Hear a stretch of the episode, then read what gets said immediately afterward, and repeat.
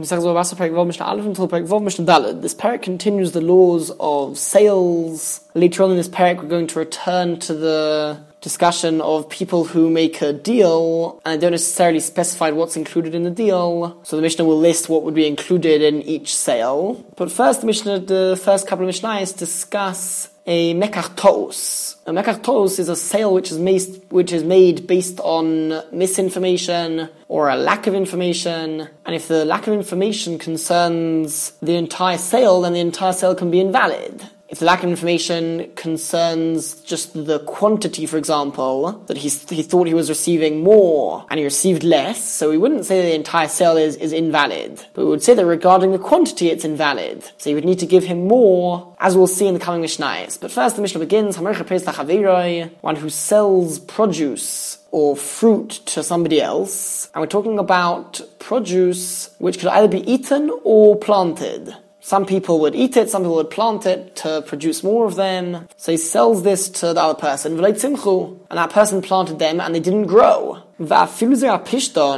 And even if he sells him flax seeds, which is much more commonly planted than eaten, and the majority of people who buy flax seeds plant them, Nevertheless, even in that case, the seller is not obligated to replace them and to give him a refund, and this would not be considered a mekach ta'us. Since the buyer did not specify that he wants to buy them for the sake of planting, and these things are fit for planting or eating, the seller can claim to him that I sold it to you uh, for the sake of eating. And they are fit for eating. You didn't say that you wanted to use them for planting. And this is even in a case where the majority of people would plant the seeds. For example, the flax seeds. Even then, he can still make this claim that I sold it to you for you to eat it. And this is because even though in general there is a concept of roiv, of going after the majority and deciding everything based on the majority, nevertheless, with regards to monetary matters, we have a rule that ein holchim roiv. We do not follow the majority when it comes to monetary matters, and therefore even in the case of flax seeds, it would not be a mekach tos. So Gamliel, says there are only ginoshin garden seeds which cannot be eaten. If he sells those and they don't grow once they are planted, then he would be obligated to replace them and give him a refund, because here it is pretty much certain and obvious that the buyer wants to use it for planting, and we are going to understand that there's not really a machlokes here even between Rishim Gamliel and Tanna Kamma. Rather, the Gemara says that the entire Mishnah is really Rishim Gamliel, and he's just adding on another point over here at the end of this Mishnah. Mishnah beis. This Mishnah talks about not where the entire sale is a mekach ta'us, but where a certain percentage of that which is being sold turns out to be faulty.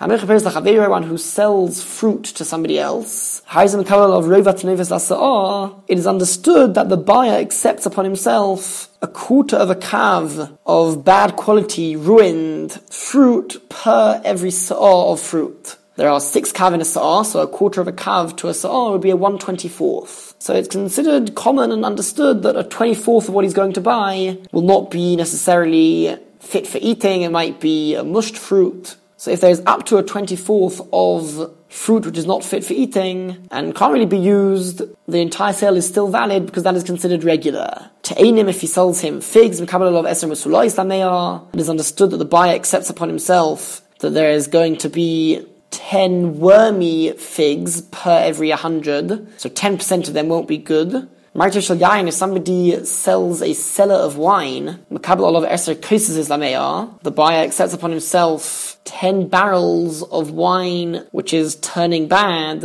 It could be that it's still edible, still drinkable, but it doesn't last very long at all, and it's sort of on its way to turning into vinegar. Again, it's understood that at least 10% sorry, not at least, but up to 10% of the barrels of wine will be like that. And kankanim bashorain, if somebody buys earthenware jugs or containers in shorain, that's a certain area. The reason why the Mishnah talks about um, earthenware jugs specifically in shorain is because there was no particular accepted practice in that area, in a place where there is a particular thing which everybody there does, so then the law would follow that the general practice in that location. But in Shorin, where there wasn't a general practice regarding faulty earthenware jugs which were sold, so the law is of the buyer accepts upon himself that there's, that there's going to be 10 bad quality earthenware containers for every 100, so 10% of them. And it's referring to ones which haven't been in the furnace for long enough, and therefore they aren't necessarily so strong. But again, it's understood that this, uh, there's always going to be certain faulty items in the sale, and so up to 10% would be accepted, and the sale would be fully valid, and wouldn't be able to demand any extra good quality fruit or figs or jugs, whatever it may be, since this is generally what happens, and therefore it's accepted, so none of it is a mekach ta'us. One who sells wine to somebody else, and after he sold it, it was perfectly good wine at the time of the sale, and after he sold it for hechmitz, the wine turned into vinegar and it was no longer fit for drinking. Says the Mishnah, he is not liable to replace the wine because at the time of the sale, it was good wine. Now the Gemara explains that if that really happened straight away, then he would be responsible to replace the wine. But we're talking about a case where once the wine was sold to the buyer, it is now in the buyer's barrels or bottles. Until now it was in the barrels of the seller, and now once the buyer bought it, he put it into his own barrels. And because of that, the seller can claim that it's because of the quality of your barrels, or where you kept the wine, whatever it may be, that's why it became vinegar so quickly. That didn't happen while it was in my possession. And so I claim that the reason why it turned into vinegar is because of the barrels which you put it into. In such a case, then he would have a claim and he would not need to refund the buyer and the sale would be valid.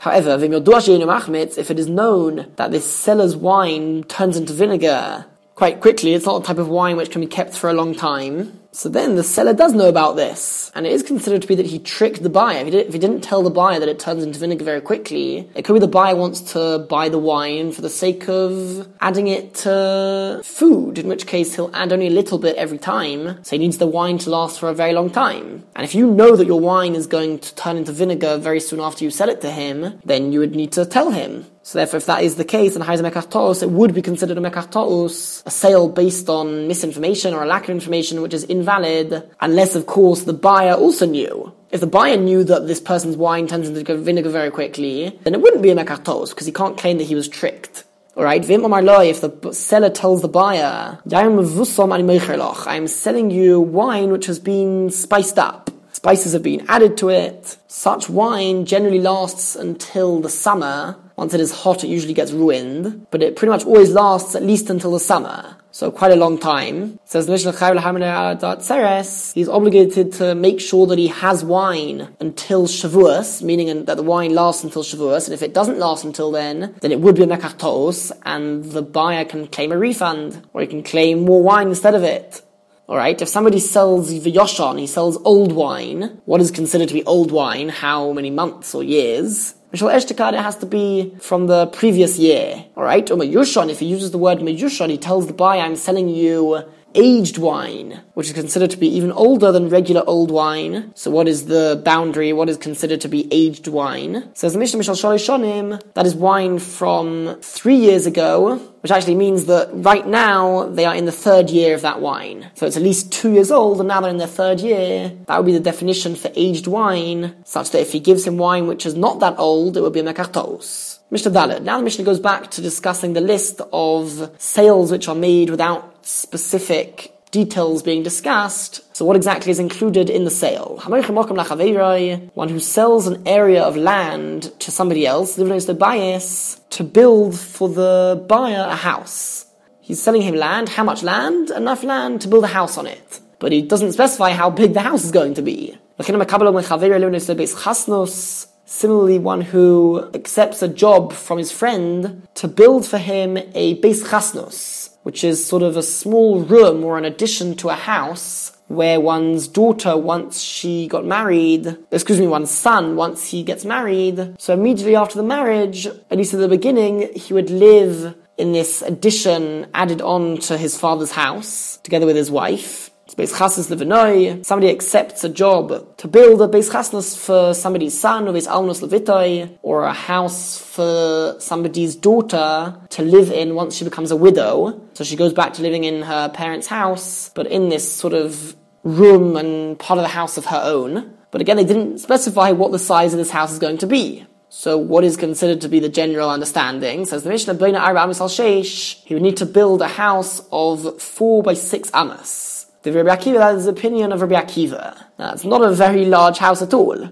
It's around two by three meters. But according to Rabbi Akiva, certain houses were this small, so he's not obligated to give any more than that, since there are houses which are that small. However, Rabbi uh, Yishmael says, what are you talking about? Refes Bakar Hizai. Such a small house is a pen for animals. Animals can live in very small enclosures like that. However, last Refes Bakar, one who wants to make a pen for animals, if somebody hires someone to make an area for animals to live in, so then Bon Arba Amis al she would build it four by six amas. But a house is much bigger than that. And so Bais Koton, if the agreement was that he would build a small house, then it has to be at least Sheish al Shmoina, at least six by eight amas. Godol, if he asks him to build a larger house, then Shmoin al Eser, it has to be at least eight by ten amas. Traklin, if the agreement is that he is building a traklin, which is some sort of hall, it's a large room, which more important people would make use of SR SR, it has to be at least 10 by 10 amas, it would be a square building. And in all of these cases, how tall does it need to be? The height needs to be half of the width and length put together. So for example, a small house which needs to be 6 by 8 amas, the height would be half of 6 plus 8, so in the middle, 7. 6 plus 8 is 14, half of that is 7, which is bang in the middle of 6 and 8. So the height needs to be halfway in between the length and the width. That was the general understanding and practice in most places, and the Mishnah adds that Raya Dover Heichel, a proof and a similar place where we see this idea is the Heichel, the building of the Beis Hamikdash, Beis Hamikdash was made up of the courtyard, and within there, there was the main Beis Hamikdash's building, and the length was 40 amos, the width was 20 amos, and the height was bang in the middle, it was 30 amos. And Mishnah Azam Rishim Gamliel says, all of these structures which we've been discussing would be like the building of the Beis Hamikdash's building, i.e., in all of these cases, the height would need to be in the middle of the length and the width, we're going to understand that again, Rav Shimon Gamliel is not arguing on Tanna Kamma, he's merely explaining, and the Mishnah is showing that the Mishnah until now has been the opinion of Rav Shimon ben Gamliel.